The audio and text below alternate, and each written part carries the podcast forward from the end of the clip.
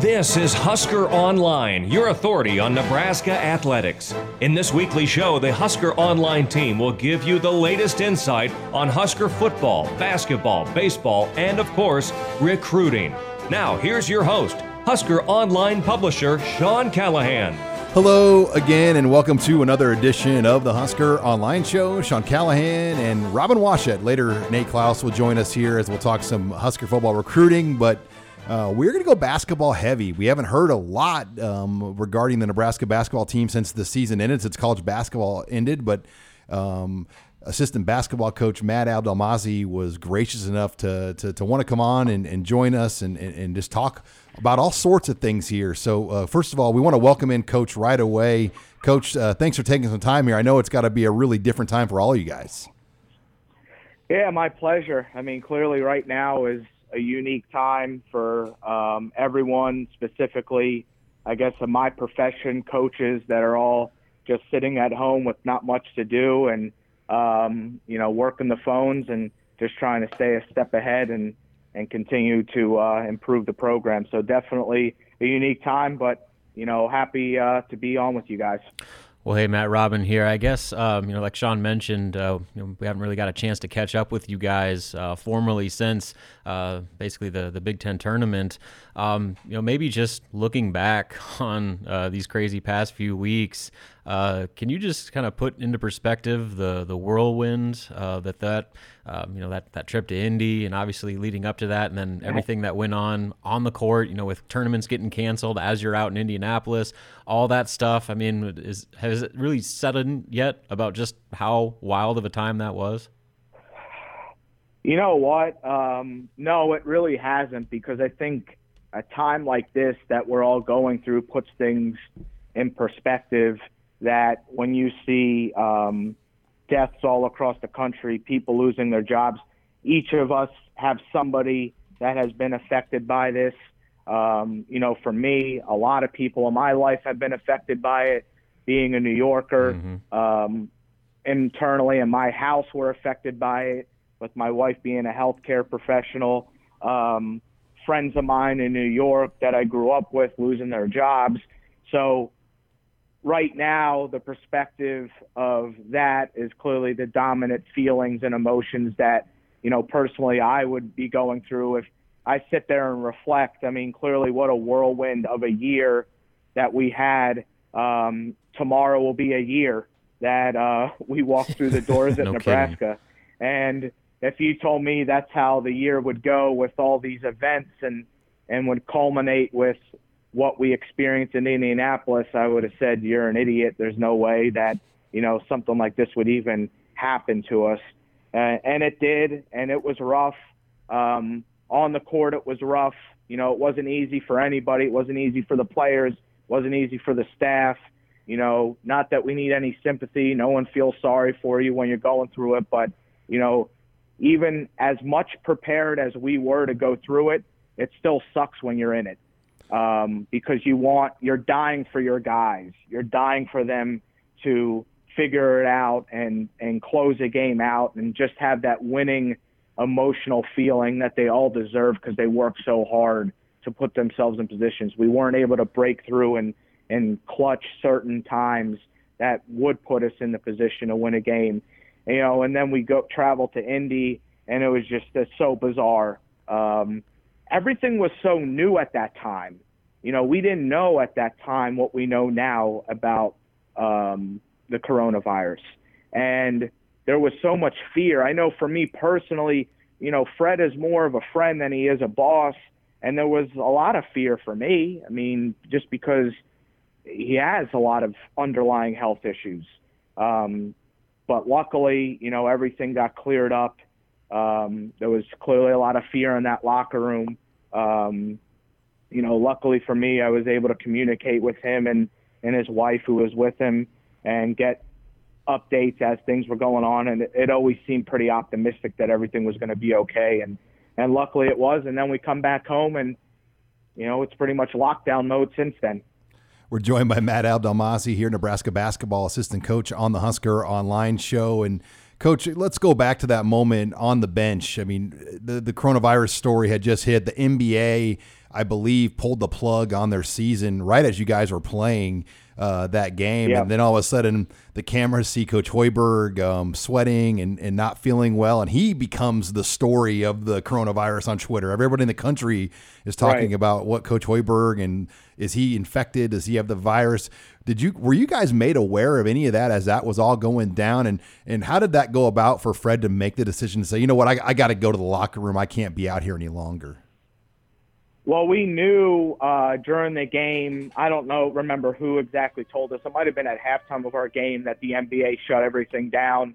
You know, I think that's when things set in that this is real. I mean, this isn't something to take lightly whatsoever. Um, you know, it's just having that. Um, I don't know if arrogance is the right word, but I'll use arrogance. That you know what, this is this isn't going to happen to me. It's like someone not wearing their seatbelt. Well, I I, I can get away with it. I'm not going to get in a car accident. It's not going to happen to me. I'll be safe and fine. And I think that's probably what the mindset of that early um, events with the coronavirus, you know, specifically with Fred, you know, he, I'll let him speak on it, specifically the events that led up to him coaching. But I mean, clearly, I know and can say in confidence he would never put anybody in harm's way, let alone himself in harm's way with everything he has to battle daily with his own health issues. Um, you know, I think there was part not feeling well, but I think the dominant reason why he looked that way is, man, it's just like Groundhog Day every day, the culmination of the season, you know, just the wear and tear. And it's like you're not feeling good and have that on top of it. And I think everyone saw an up close and personal view of, of what that looks like with his head being down and clearly not looking well. Um, you know, when he was removed from the court, you know, it is what it is. You can go back and forth on, on how um, that got to be. But, you know, luckily, the bottom line is it doesn't matter what events took place, he, he was safe and, and uh, out of harm's way, and that's all that matters. All right, so you guys go through all that. Um, you finally get back home. Like you said, it's kind of been on shutdown mode since then. Um, what is the current situation going on? How many guys are still on campus, and what, as a staff, are you guys able to do with the the players, and how are you keeping you know tabs on everybody? Just um, kind of wh- where do things sit right now, given the circumstances? Um, well, for us, all our players are not in Lincoln, minus Matej Kavas. He's actually going to um, fly home tomorrow, so he will leave Lincoln tomorrow because uh, he was originally clearly going to stay here, and you know, as things transpired, going to go back home. So um, he'll be the last player. Everybody else is gone. Um, there isn't a player here. In terms of communication, we're just trying our best. You know, with school starting back up, academics is the focus right now. So just da- daily checkups, you know, group message with the players, following up on things that are due. Uh, me and Fred did a um, FaceTime call with the entire team on Monday just to reiterate the importance of the start of school and reiterate the importance of trying to find a way to treat their body um, the right way just because, you know, they're sitting at home. A lot of them don't have access to gyms, of course um, you know, and clearly shouldn't be in a gym. Um, and then when it comes to just overall, you know, business as usual, I would say that when it comes to the recruiting world, it, it's somewhat business as usual.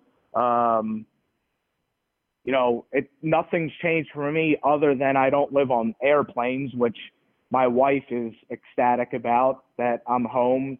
You know, we're not one of those couples that are struggling with seeing each other every day. So I'm certainly fortunate and blessed for that that we're not uh, getting on each other's nerves. and you know, just just just on the just on the phone a lot, and you know, clearly have had success and um, up to this point, you know, continuing to improve the program. I feel confident that we'll continue um, with that in a short time and on adding guys that we feel are going to take this place to another level. And um, you know, that's where luckily for me, this time of the year is is somewhat where I feel like I've always thrived and being established in this type of environment where there's so many uh, pieces moving. It's a revolving door. you know that's that's something I've always prided myself on and trying to be a step ahead. And you know, fortunately, this hasn't affected me um, to the point where it's it stopped me from being successful and doing my job. Matt Abdelmassih joining us here on the Husker Online Show. We're going to hear m- more from Coach. I uh, got to take a quick break, but you're listening here to the Husker Online Show.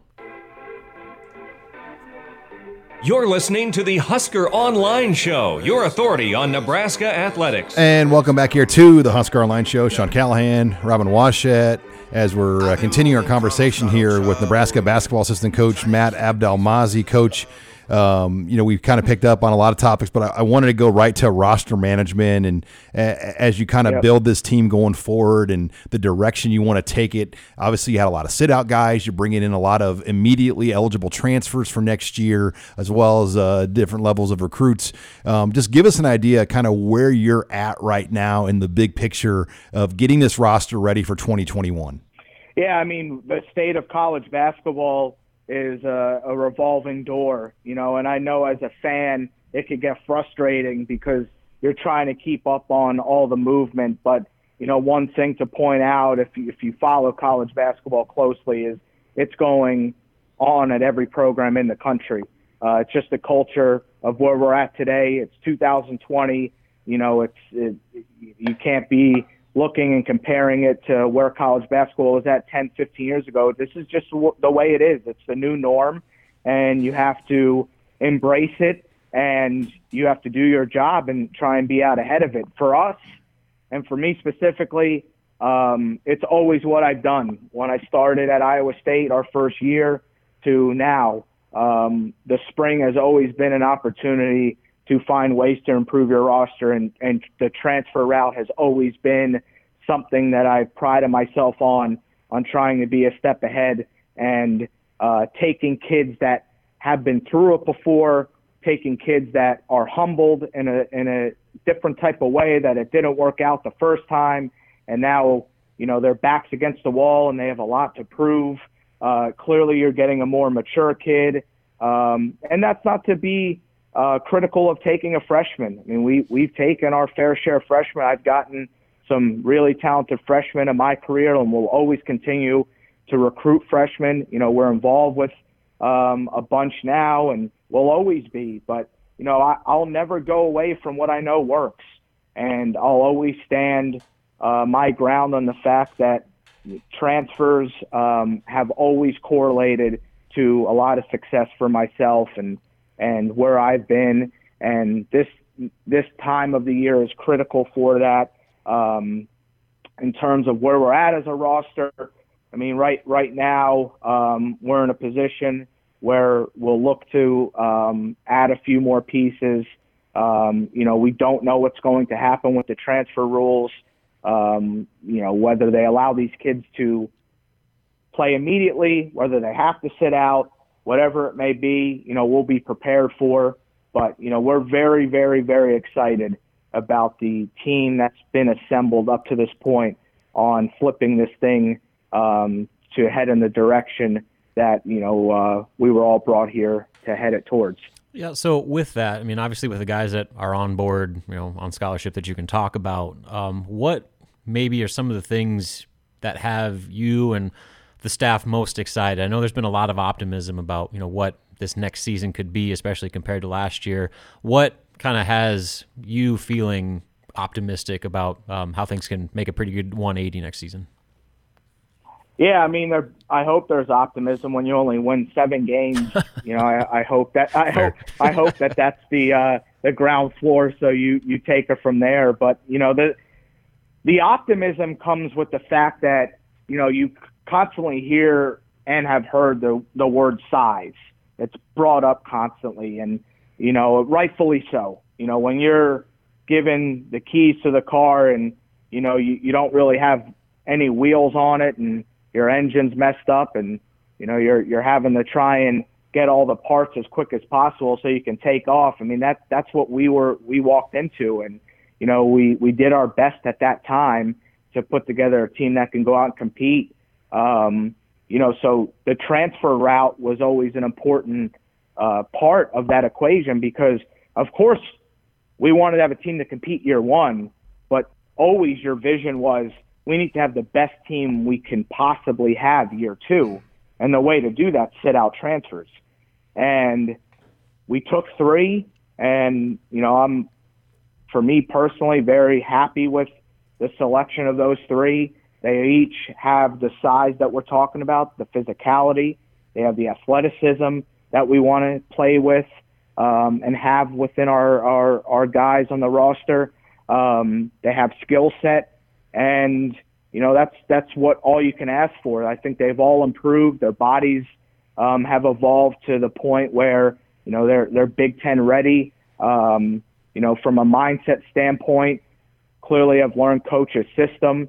That's only going to help them perform at the the level we need. And um, you know, the, the the kid that always sticks out because you know the person with the ball in their hands the most is is similar to like the quarterback. That's the most talked about position. And Delano Banton special. Um, you know, I've been around a lot of NBA players, and you know, he's certainly uh, in the equation of someone that has a chance to be a really special basketball player for us. When, when you have that size and the ability he has to handle the ball, the vision, the IQ, um, it, it's special. Um, probably the, the, the most interesting part of his game is he never gets sped up. He plays at such a calm speed where he's always in control. And, and that's what you look for when you have somebody with the ball in their hands as much as he will. You know, we're, we're going to get to a point next year where we have multiple ball handlers, which is exactly, you know, the way coach wants to play. That's when you start seeing your offense being lethal, like we all know it can be, as fans have saw snippets of it throughout the season. Um, so that's exciting. So, you know, there's going to be a lot of new faces. You know, we get that. And um, we, we also understand that uh, we're, we're having guys that have proven ability that know what it takes to perform at a level like the Big Ten. With what you guys went through last year, um, I mean, did that change how you view recruiting specifically in the Big Ten? I mean, obviously, I know you've been in the Big 12, Big East. Um, was the Big Ten any different um, than maybe you had anticipated, just in terms of the physicality uh, that you know this conference is known for? You know what? No, it, it didn't because I I think we're always going to go with what we know works, and you know, yeah, we're going to have the physicality to bang around next year. There's no question. You know, we're going to be able to have the ability to to out rebound teams instead of losing on the boards by 10 or 11, if not more. Um, but I, I will say this is I do think when you're building a team, you do have to look at what you value and ultimately statistically analytically you know the teams that are in the bottom let's say five or six of the big ten in terms of rebounding aren't necessarily the worst five or six teams in the league. Not to say that that's what we're striving for, but we're going to stick with what we know works. Which you know we we could, we will be on the smaller end in some type of lineups, and because in on our mind they still have to stop us, and you know that's what always made our offensive uh, numbers lethal. And you know at Iowa State, you know there were times where we started Georges Niang at the five, a six seven you know, mismatch nightmare. I mean, when you're playing against teams like Rutgers and Maryland, and the rebounding margin is uh, not what it probably should be, usually points to the fact that so much about rebounding to us is effort, you know, and it doesn't matter how big, small you are, you give that effort, you know, you're gonna you're gonna come close in the rebounding battle, and that's that's the one thing we're always going to strive for. I mean, clearly the size factor you know, we were smaller. You know, we were probably um, a little too small. Um, but that's why for us, our mindset was always year two on, on building for that. And we're going to have the size at one through five, all positions next year to be able to bang with these teams and, uh, you know, that rebounding margin not be standing out as much as it, it did. So, I mean, it, but once again, to sum it up, our mindset will always be the same, and we want the five most skilled guys out there that can put the ball on the floor, facilitate, make shots, And uh, at some time, when you have that mindset, there are times where you you do give up in some areas, and sometimes that area is rebounding. All right, we're going to pick this back up as uh, we've got one more segment here with Nebraska basketball coach Matt Abdelmassih, assistant coach here, joining us on the show. You're listening here to the Husker Online Show. You're listening to the Husker Online Show, your authority on Nebraska athletics. And we're back here on the Husker Online Show, our third segment here with Nebraska basketball assistant coach Matt Abdelmassih. Coach, um, you know, a lot going on, um, and wanted to specifically ask about recruiting here as we start segment three with you. Um, just what has been the response out there that you guys get from kids uh, when you talk to them about just the direction of the season, kind of where things are going um, with the program and, and what you're building here in Lincoln? Yeah, you know what? Fortunately, you know, uh, the outcome on the court doesn't transpire necessarily to a lack of um, interest from prospects all across the country. You know, when you have relationships that are built over a long period of time, typically those kids and the people around them trust, you know, what you're saying and the direction we're headed in. It's not my first rodeo with trying to drum up interest and, and build a program going through it at two other uh, schools. And, you know, now this being my third one, you know, the, the biggest thing that you do uh, throughout the year is you're always honest you know, when you get your butt kicked, you acknowledge you get your butt kicked and you start talking about why that specific prospect can change that and, you know, give them the vision, lay out that vision to them and, and make them believe in, in what you're building. And luckily for us, we have a lot of success to point towards in terms of building. And, you know, statistically, we played the way we wanted to this year. And that was something that we pumped out to all these prospects is that we're getting the shots we want. Unfortunately, we're not we're not converting at the percentage that we need to win at a high level. So that was the silver lining of the year is when you're playing the style that you want to play, which is a a style that kids are attracted to.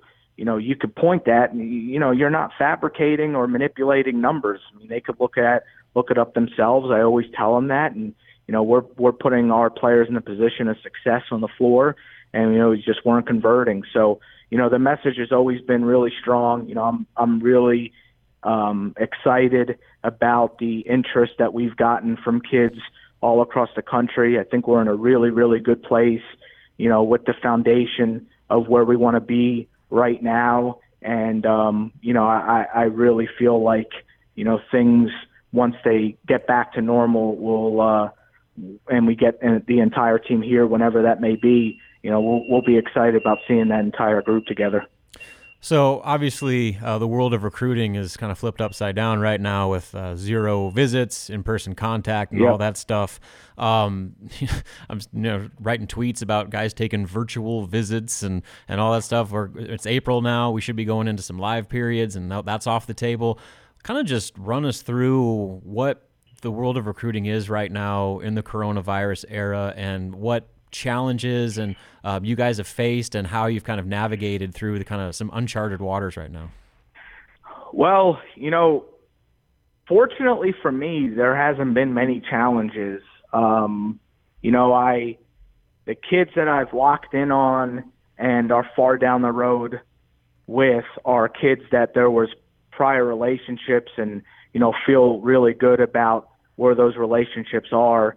Um, you know, the other thing is, is, you know, reputation wise with transfers, it allows us in the door, um, to with, with some of the best transfers in the country. And, and that also makes up for maybe the lack of not being able to step foot on campus. The other thing is, is, the official visits for a transfer are somewhat overrated. Mm-hmm. You're talking about kids that are coming from schools that have great facilities and great setups.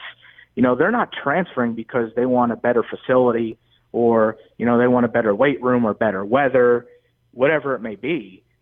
They're transferring because things didn't work out with the people, the coaches. You know, there's something off. And with that, um, the visits – don't really solidify you getting a kid because wow they're they're just impressed with the facilities it's that's not the case it's the relationships it's the trust That's the only thing that matters with the transfer process. You can't screw this next decision up. You better trust the next decision because if it doesn't work out, you, you know you're in trouble. And that's where I've I've been fortunate enough to thrive is building the trust of the kids and the people around them to clearly believe in that um, you know the vision that this is the place for them to catapult their careers. And you know it's worked for so many kids um, before, and it'll continue to work. You know, in terms of the daily life of how it's changed, yeah, I mean it. it sitting at home all day, there's only so many phone calls you can make. You know, the one thing it has done is I've never seen transfers have lists like they do now because I think majority of coaches are sitting at home bored. So like, well, I might as well hit this kid up. That has made things definitely interesting. You have transfers cutting lists to 15 to 10. Just that's never been done before with transfers.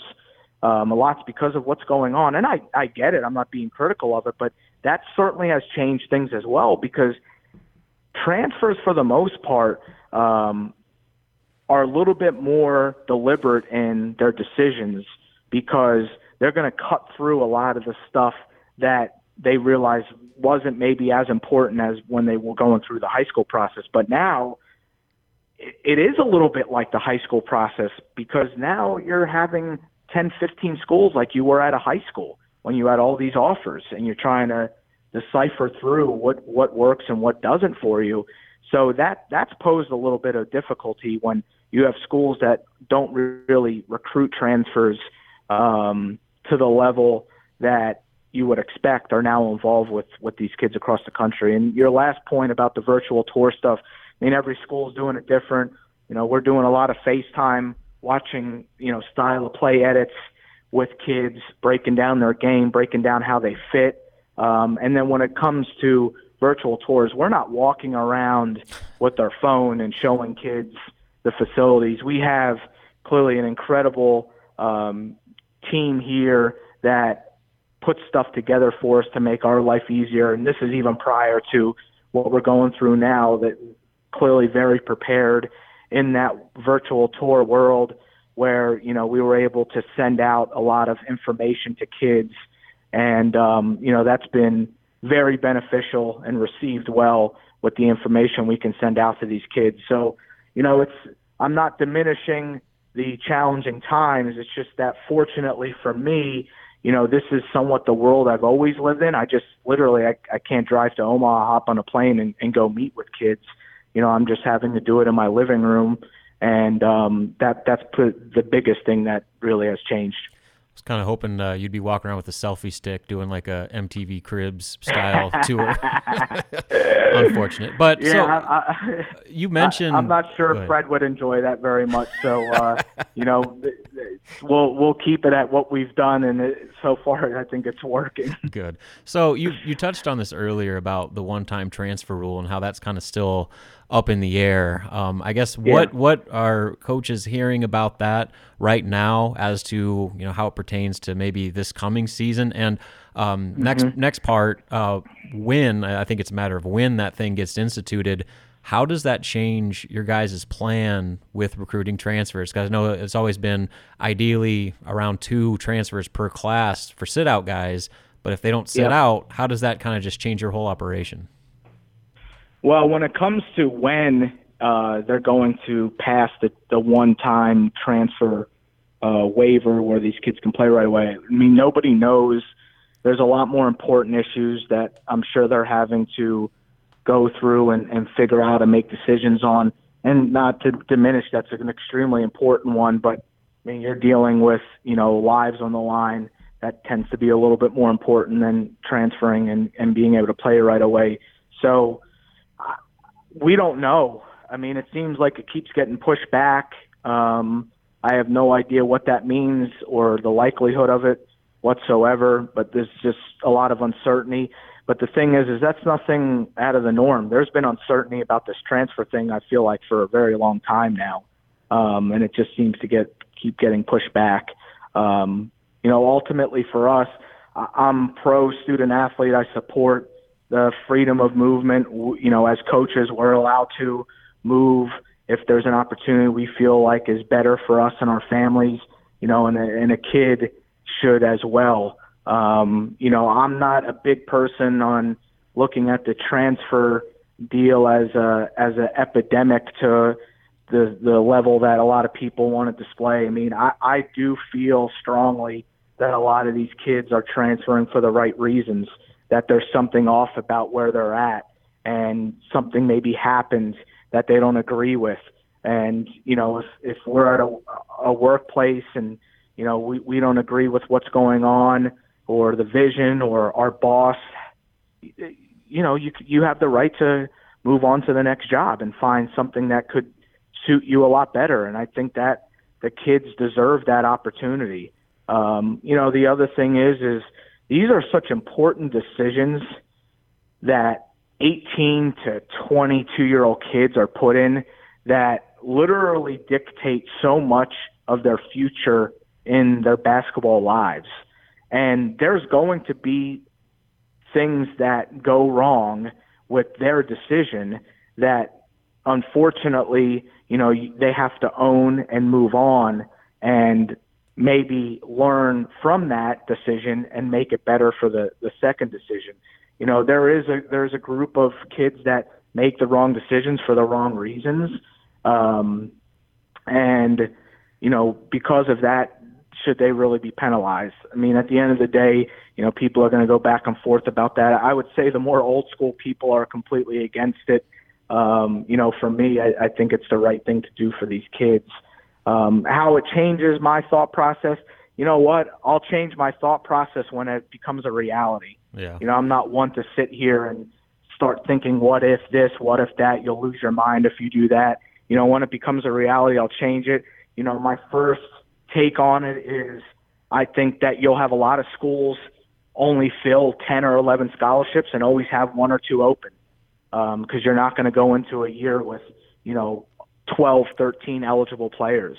Um, you're not making all those kids happy. So, you know, for uh, for that standpoint in, in itself, the roster management term is probably more prevalent. You know, when when and if that happens, because I think you, you do have to be uh, smart in in putting yourself in a position where you're not uh, overextending yourself to where you have to, you have to make 12, 13 happy because it just it's not realistic. It's never been proven that it, it can work, uh, making all those kids happy. So um, that that would be the, the difficulty with it. But you know, like I said, we'll deal with that if if and when it ever does happen. Well, Coach, we really appreciate uh, the time uh, you, you, took to, to really explain a lot of different things here, and let's do this again if we can um, here in the, maybe in the, in the summer months. Yeah, definitely. Yeah, for sure. I'll always uh, always happy to come on, guys, and appreciate everything. Be safe out there. All right. Well, thanks again to Nebraska basketball assistant coach Matt Abdelmassih. When we come back on the show, we're going to move over to the mailbag as Grace Harmon and Nate Clouse will join the show. We'll take your questions in the mailbag next. You're listening here to the Husker Online Show. This is Husker Online, your authority on Nebraska athletics. And we're back here on the Husker Online Show. Sean Callahan, Robin Washut, Nate Clouse, uh, joined now by Grace Harmon in studio. As um, taking our questions in the mailbag was great, Robin. First of all, we didn't even get a chance to banter, but it was great to have Matt Abdelmassih on, just talking about a number of different things there before uh, we got to the regular show here. Yeah, especially given just how silent it had been since Indianapolis. I mean, there was a lot of stuff that you know people just don't know right now. So uh, he covered a lot of ground over three segments. We probably could have gone like two more at least uh, to get everything that was on our list. That, that, was the first somewhat official interview anyone from the program has given since. Yeah, Fred hasn't talked at all. I mean, he put out a, a tweet on Wednesday, just kind of giving like a statement, but um, you know he's done no public interviews, and so um, you know really uh, as far as especially our local market, I mean that's that's the first one since Indy. And Matt wanted to talk. I mean, there were a lot of things like he came to you. He's like, hey, mm-hmm. you know, there's a lot of things we want to get straight out because well, there's a lot of. I mean, you know people are like questioning the roster management and all the turnover and all that stuff. And I think they wanted to kind of get out in front of it a little bit and explain what they're thinking and kind of uh, why they're going about it the way they are. All right. Well, let's move on to the mailbag. Grace, uh, it's great to see you. I know you are enjoying quarantine life. Uh, yeah, enjoying. Yeah. What are you watching? Are you what are you binging these days? I've actually been trying to. Okay, little controversial. I've been trying to read. Ooh, but nerd. I, am just rewatching old shows. I'm rewatching Friday Night Lights right now. Nice, so. good pick. The, uh, the the the sitcom. That's a good show. Yeah, the series. Yeah, series. I've actually never seen the movie, but Really? I've seen the show like. Well, if you're gonna times. read, you should read the book. okay. The book is better than anything, even the movie, but even the show. The book's really good. Is it based on the movie or is it based on the show? Or The kind of movie is based on the book. okay, fair. Yeah, the movies, a little, the the book, the series on TV is a little, little bit Yeah, more. it doesn't really follow the script Okay. at all. It's kind of a, a, a spin off. But uh, if you're wanting to read, uh, read read uh, the Blind Side or the uh, not yeah the Blind Side too. That's Oh, good that too. one too, That's good. yeah. Friday Night Lights though, that, that's a that's a dang good read. All right, intern one. Let let's uh, let's get to the mailbag. What do you have? All right, what's the over under on if Thomas Fidone commits to the Huskers? I'll let Nate go first on this one. The over under um boy I, I mean I, I would probably go with a percentage. And i would say a month or two ago i was i was uh, feeling pretty good. Um i would probably well over 60 70 percent um, now I'm, I think it's more of a coin flip. I think I think things may be a little may have evened out a little bit. Uh, now Nebraska is in the top six, um, and he out of those top six schools, uh, the only places he's been to is Nebraska and Iowa, both five times each. So, uh, but I, I think you have to kind of worry about Michigan and Notre Dame once everything kind of gets back to normal. Uh, I think a lot will hinge on how those uh, eventual visits go. But I still like Nebraska's chances here. So Nate, what's the money line? The money line To use proper okay, gambling. Yeah, so terms. I would I would go probably a plus one ninety. Oh, Nebraska. What's I? What's Iowa? at? yeah. who's the Um, favorite? Yeah, yeah, boy, this is tough. You guys are put putting my handicapping skills uh, to the test. Plus Uh, 190. That's pretty good. It is pretty good. I, I, I would probably say that Iowa is probably uh, plus two twenty, uh, as as is um, as is Notre Dame and Michigan. I, I think Nebraska still has a slight lead. Nice. Um, but uh, you know, I, it's it's gonna be it's gonna be tough. This is not gonna be easy. It's not a slam dunk. I'm not I'm not calling for Fidone to be a commit to Nebraska by the end of May or anything like that. Uh, it's gonna play out a little little little while, and, and depending on how you know this whole kind of dead period and, and coronavirus things plays out, uh, he could adjust his timeline. You know, he'd originally wanted to make a decision before the, the start of his senior year, and um, you know, we're getting into where we're in April now, and so um, you know, I, I think that uh, with with official visits on the table here right right now, uh, it could change a lot of what he's thinking going forward. All right, do you know how many players are still on campus and are they allowed to work out, go to the weight room? Any estimations? So the weight rooms um, shut down. I know Nebraska the, the the week before what was going to be UNL spring break. I was told that Thursday um, they officially closed it down for good. So there was really only about a week where small groups could access the weight room. Um, but as far as players that are still in town, I mean that number fluctuates. I think now that you know spring break that week is over and online classes have begun, more and more players have begun to trickle their way back to Lincoln. Um, but you can't, um, you know, newcomers can't really be here. I mean, newcomers were living in student housing, whether it's freshmen that are in their second semester or now the early enrollees. So those are the kids that really don't have much of an option to, to come back because where would they live at this point with student housing? Now, Nebraska continues to provide curbside meals. Um, you saw Dave Ellis and his team, they put a really cool video together uh, with Husker Vision. And, you know, literally the cars drive up and they they serve the the food right to their car window and they go at that point. So they're doing what they can, but the online element of academics. I mean, kids are listening, uh, and you can attest to this, Grace. I mean, do you know are students listening to full lectures right now on videos? Yeah, I think a lot of students are having Zoom lectures, is what the platform is called. Uh, I was just told by a coworker of mine that uh, they're doing Zoom labs.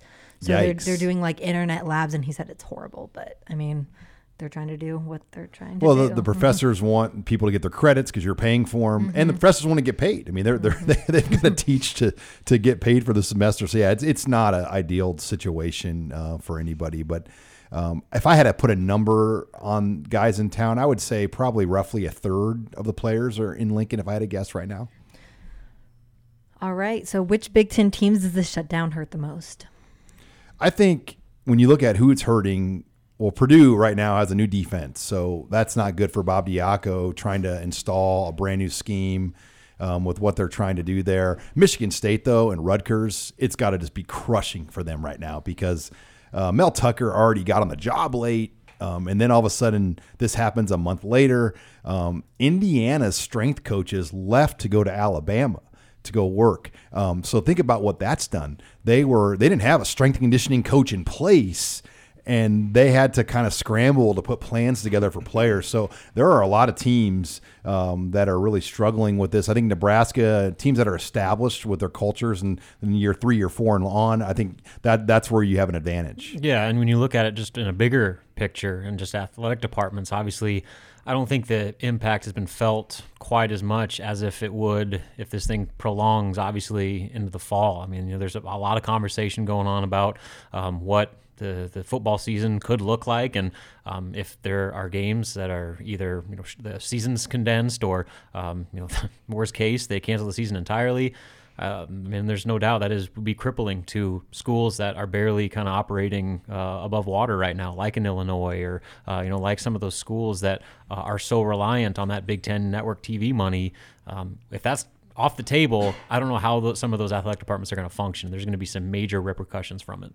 Yeah, from a recruiting perspective, I think the teams that helps are, are the ones that are kind of in a, in a hotbed area or, or near a large population base where they've been able to have a lot of their top targets uh, on campus multiple times leading up to this dead period. Um, you know, you mentioned Rutgers as being kind of a uh, a team that it might hurt as far as the team goes. They've actually been recruiting extremely well right now. They they've got ten commitments, uh, which is second most in the Big Ten right now, um, and, and, some pretty good players. So, and I think a lot of it has to do with the fact that they're right there in New Jersey. They've had a lot of those kids on campus already and everything. So, um, you know, Ohio State's killing. Yeah, and Ohio State. Yeah, I mean that kind of goes without saying. But yeah, out of any every team in the country right now, Ohio State's probably recruiting at the highest level and has been kind of been able to capitalize on this the most. We, we surveyed everybody in the Big Ten on how they're handling it, and one of the stories we did. I, I kind of was interested in what Penn State's doing. James Franklin has said, "Hey, this is a challenge. Whoever takes advantage of this dead time better is going to have an edge." And you know, he kind of challenged his team. We need to be better than everybody at home with these workouts. And players are posting videos and kind of motivating guys that, hey, I'm doing this, you better be doing this too. And I kind of like the approach Penn State took, um, you know, just trying to be more out front, saying, hey, you know, this is not a vacation. Um, one of the schools, Indiana, um, with their new staff, they, they they wanted every player to take pictures of what kind of equipment they have at home, and then they developed nice. per- personal plans uh, for each player based on whatever things they had to work out with at home. Smart. Yeah, that's awesome. And I mean, you have to. You have no choice, and um, especially given all the different backgrounds people are currently in right now. I mean, resources are going. Equipment's to be, expensive. It too. is. I've tried to buy some. It's extremely expensive. Uh, yeah, and so I mean, you got guys that have nothing and are relying on just lifting stuff in their garage or something like that. So, uh, I mean, you got to be as involved as you possibly can if you're a strength coach or a football coach. Okay, final question, Grace. What do you have? All right, something non-sports related to end with. What's been your go-to takeout restaurant during this whole period? Mm. Momo.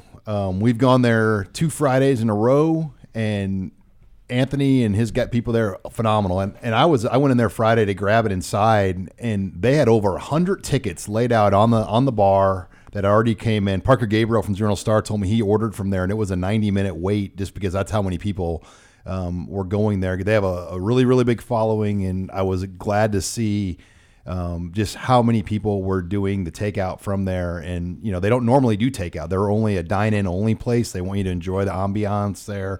Um, so a lot of people have caught on to Momo, and, and that's been our go to so far.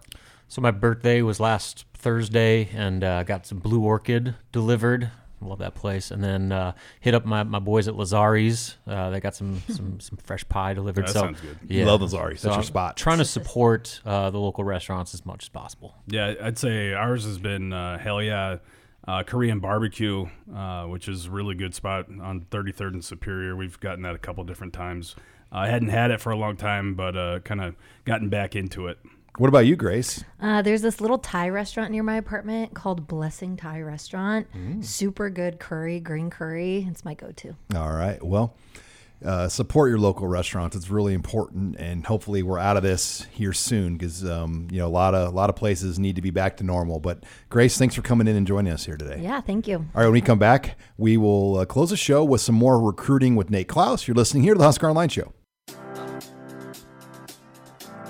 This is Husker Online, your authority on Nebraska athletics. And we're back here on the Husker Online Show. Sean Callahan, Nate Clouse. Final segment here of the show. The segment brought to you by our friends here at Kugler Vision. Nate, tell us about the latest uh, going on here with Kugler Vision. Yeah, Kugler Vision is, uh, you know, they're doing their best to, to flatten the curve. They have kind of shut down their operations right now and, and, doing their best to social distance, but that does not mean that uh, they are ignoring your vision needs. That you can, uh, they're offering vi- virtual appointments. Uh, you can go onto their website at kuglervision.com to uh, take a quiz to see what type of vision correction would be best for you. So when things get back to normal, uh, Kugler Vision is going to be there to help you uh, seeing 2020 and 2020. All right, Nate. Well, obviously things are shut down as far as organized activities go, workouts, spring practices. Um, but the one thing that we've learned is not shut down, and that's really everywhere around the country is recruiting for football, especially. And um, you know, teams are just maximizing this time, almost treating it like um, the spring evaluation period, where they're not able to obviously get live evaluations.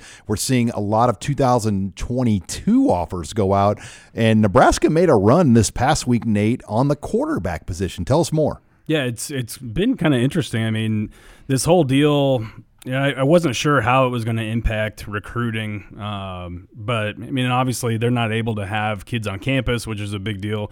Uh, but at the same time, they have a lot more free time on their hands. They've been able to uh, to reach out. They're hitting the phones hard. They're texting. They're messaging. Uh, they're getting kids to call them, and um, and even working ahead. And and we've seen that this past week. Mario Verduzco has offered four 2022 quarterbacks already. Um, you know, and, and I think that uh, you know generally they like to see guys throw in person, but a lot of these guys are kind of the the no brainer type of quarterbacks, uh, um, and and they've gotten a, a, jump start on these guys, and and the early feedback from a lot of these players is that they're they're pretty inter- interested in Nebraska, and that um, you know they had great conversations with Mario Verduzco, and um, are really really intrigued by Nebraska. So you know once the the restrictions are, are lifted, once this dead period is over, honestly wouldn't be surprised if we hear about a handful of these 2022 quarterbacks visiting uh, at some point in time. So um, you know that's kind of been one of the bigger developments that we've seen, or bigger trends, I guess I should say, here over the last week or so. You're listening here to the Husker Online Show as we talk recruiting. And Nate, when you look at the quarterback recruiting now for 2021. Um, where do things sit with Peter Costelli? Um, you know, Northwestern, I know he's a prime target for them as well. Um, I mean, do you have a read where they're at with him? And if they don't get Costelli, is it as simple as maybe Heinrich Haarberg from Kearney Catholic is Plan B? Do you know where they're at at that at that spot for twenty one? Yeah, well, right now, I mean, it's kind of Costelli's at the top.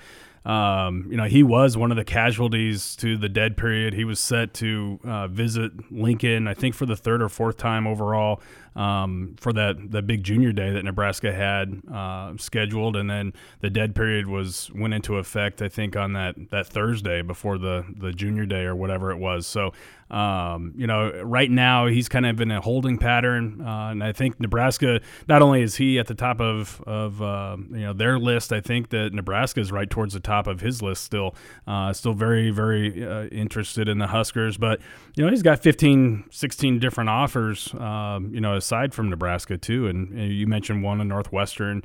Um, there's you know there's a handful of other places that that uh, are after him very very hard, and he was planning on taking a, a, handful of trips this spring, and then hopefully having a decision sooner or later. So um, you know he's he's not saying he's moving his timeline up or moving it back right now, but uh, he is one of those players where I, I, would anticipate you know this whole deal of you know impacting his uh, decision making process and in terms of exactly when he's going to do that. But um, you know if Nebraska does not get Peter Costelli whenever he does decide to make a decision or or cut his list or whatever.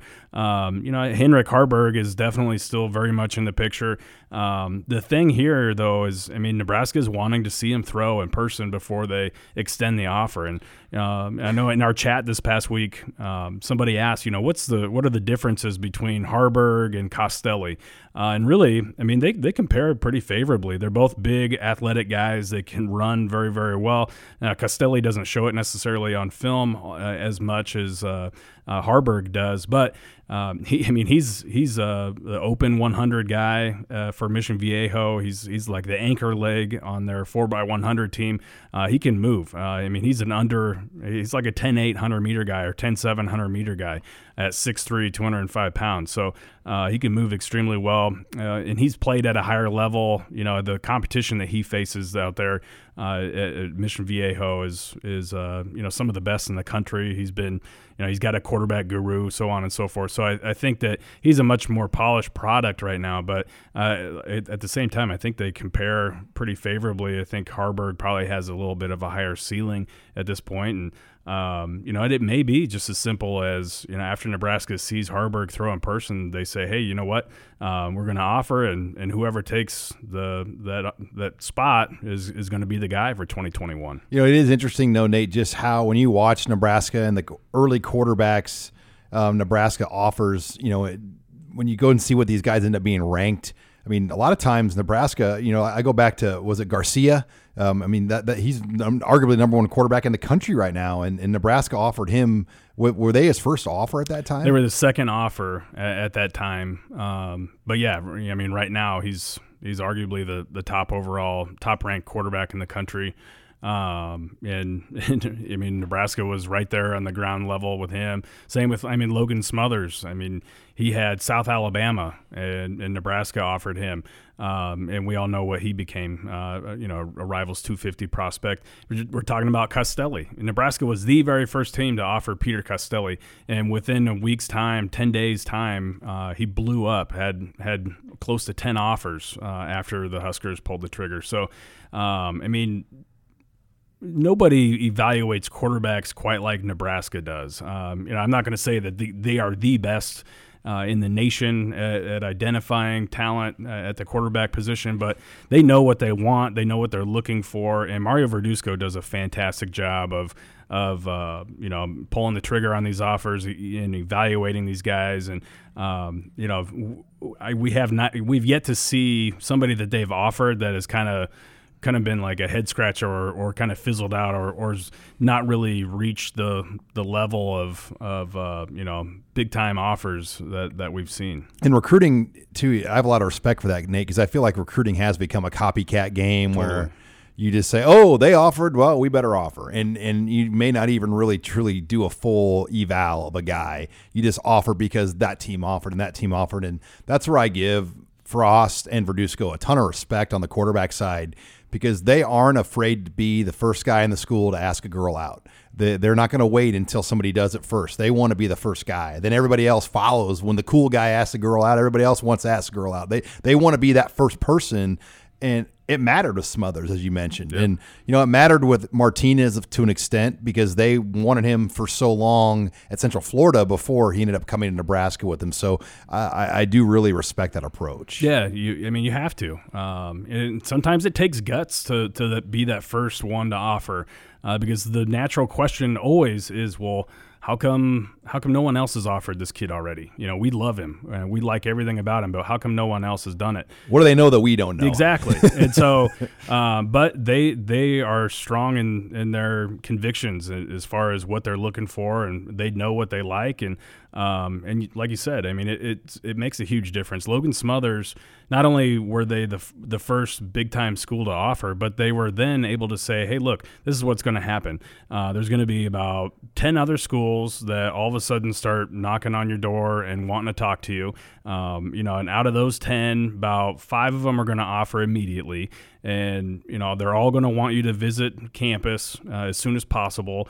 And um, you know, and, and, then they, you know, when when Smothers eventually committed, they said, okay, well, uh, now that you've committed, uh, you, are still going to get all this attention, and there's going to be schools telling you to back off your commitment or still take a visit, and it won't hurt to visit. And I mean, they were able to like predict the future with Logan every step of the way, and everything that they said was going to happen pretty much did happen exactly the way they said it was going to. And um, and that only kind of strengthened things with with Smothers uh, because they were they believed him in, in, him first, and then they were so open and honest about how everything was going to play out um, that you know as it all unfolded, they said, "Well, geez, these, these guys know. Um, I mean, they're they're on top of it." So um, yeah, it, it, as far as quarterback recruiting, I think that's probably the one position uh, out of out of everything that you you just don't have to worry about at, at, Nebraska under Scott Frost and Mario Verduzco. I, I think that they're always going to get their guy, um, and they're always going to have a lot of talent in that room. All right. Well, thanks again um, earlier in the show to Matt Abdelmassih for joining us here on the show, and to Grace Harmon, Nate Clouse,